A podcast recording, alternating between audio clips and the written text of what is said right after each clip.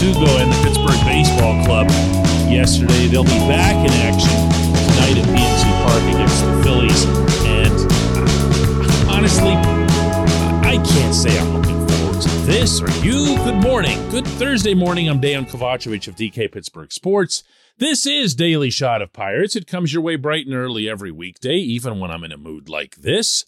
If you're into football and or hockey, I also offer daily shots of Steelers and Penguins, where you found this one.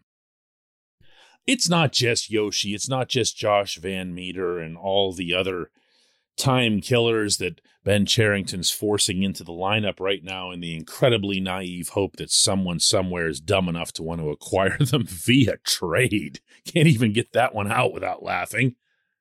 It's the, the game sucks, you know?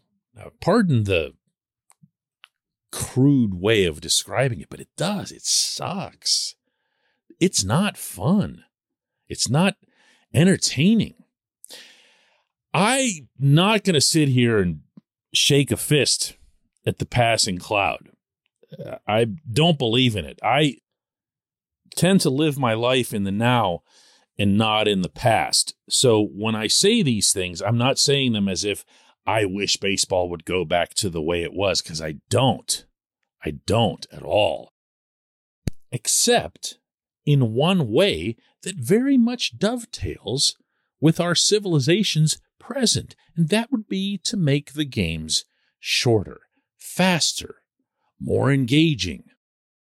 Now, every generation is painted as the short attention span generation, and in each such description, we expect that there will never be anyone who ever reads a book again, you know, and somehow books just keep going, and people do watch long, actually longer than ever, movies, and they do binge watch serials on T V. So it's not as if everyone can only handle thirty seconds of entertainment at a time. So that's not even what I'm talking about.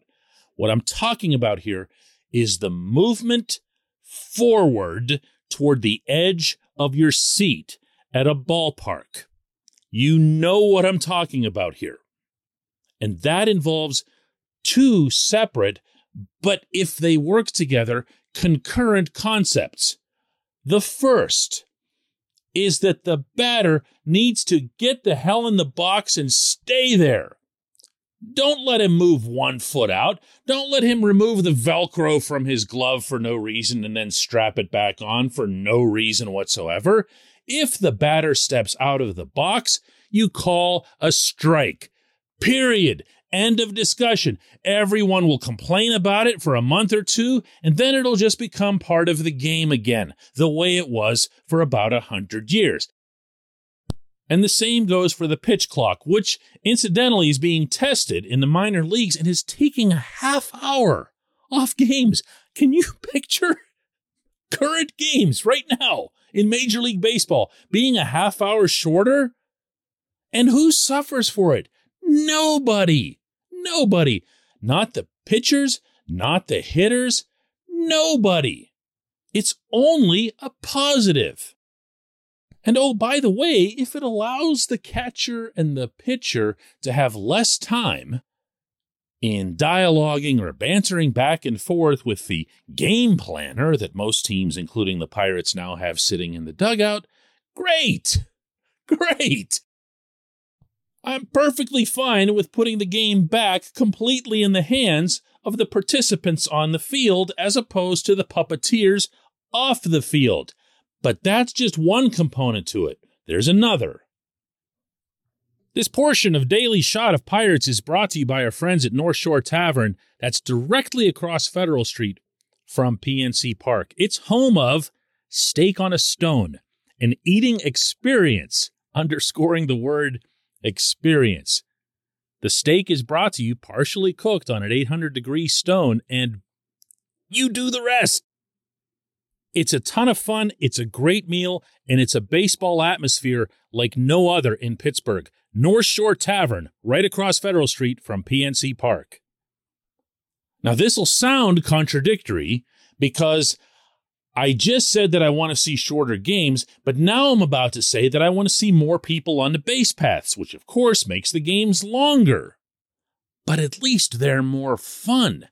There is nothing that gets you more, here comes that word again, engaged with baseball than when there are people on the base paths. You start thinking of different situations. You start playing manager in your head a little bit. Do I want to bunt this guy over here? Maybe they should hit to the right side.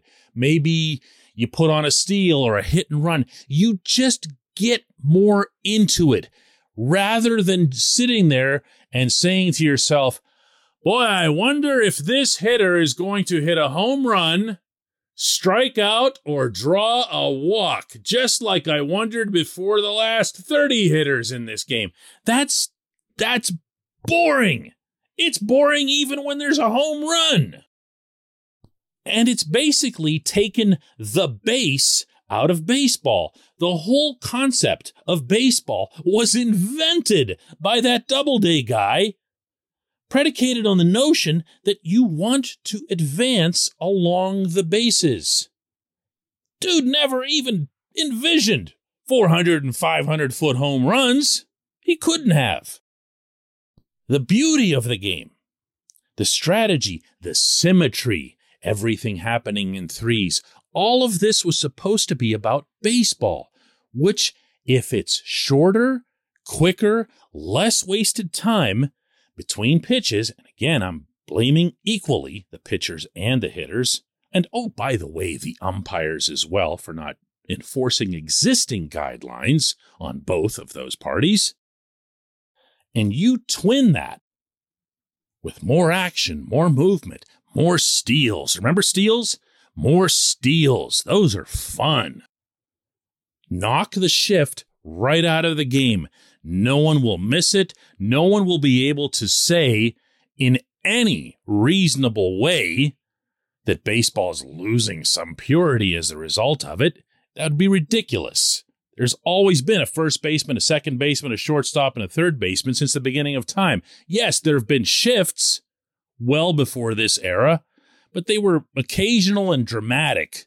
They weren't the norm. Now you're seeing teams shift in mid-at-bat. Have you seen this? Like after one strike, the third baseman goes running over to the other side of second base. It looks ridiculous. It is ridiculous, and it doesn't do anything for the entertainment value of the game. No fan anywhere wants to sit there and watch someone smack a ninety-five mile an hour grounder where four infielders are standing. That doesn't mean it has to be like doubles tennis where everybody needs to stay inside their box at the serve, but it does mean that there's only to make it more fun again. It sucks right now. When we come back, J one Q.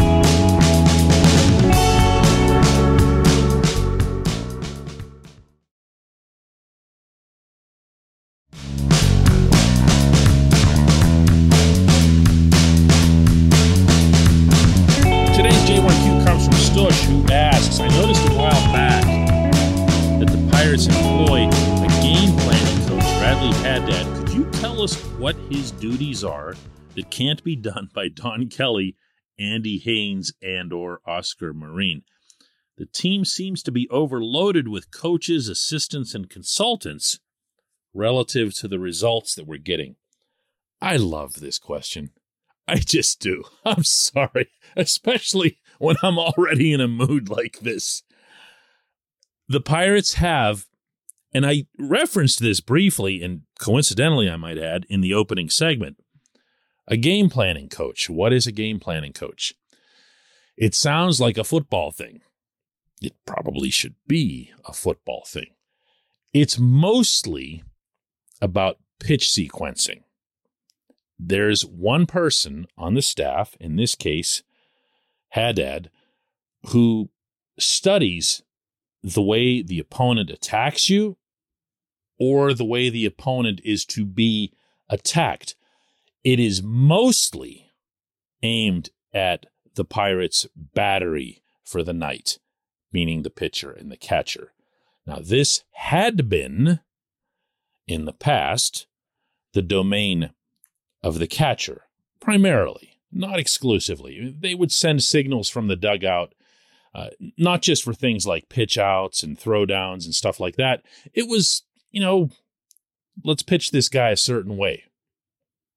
And the Pirates were blessed to have had Jacob Stallings, who could handle all of those things and so much more, and hit around two fifty or two sixty, which of course he isn't doing currently in Miami. Really, really struggling this season. Sad to see. But in Pittsburgh, Stallings could do all of that. Jake was Mister Everything. And it can't be a coincidence that the game planning coach didn't exist until after Stallings was traded. What does Haddad do that any of these other gentlemen that you mentioned can't do? Obviously nothing.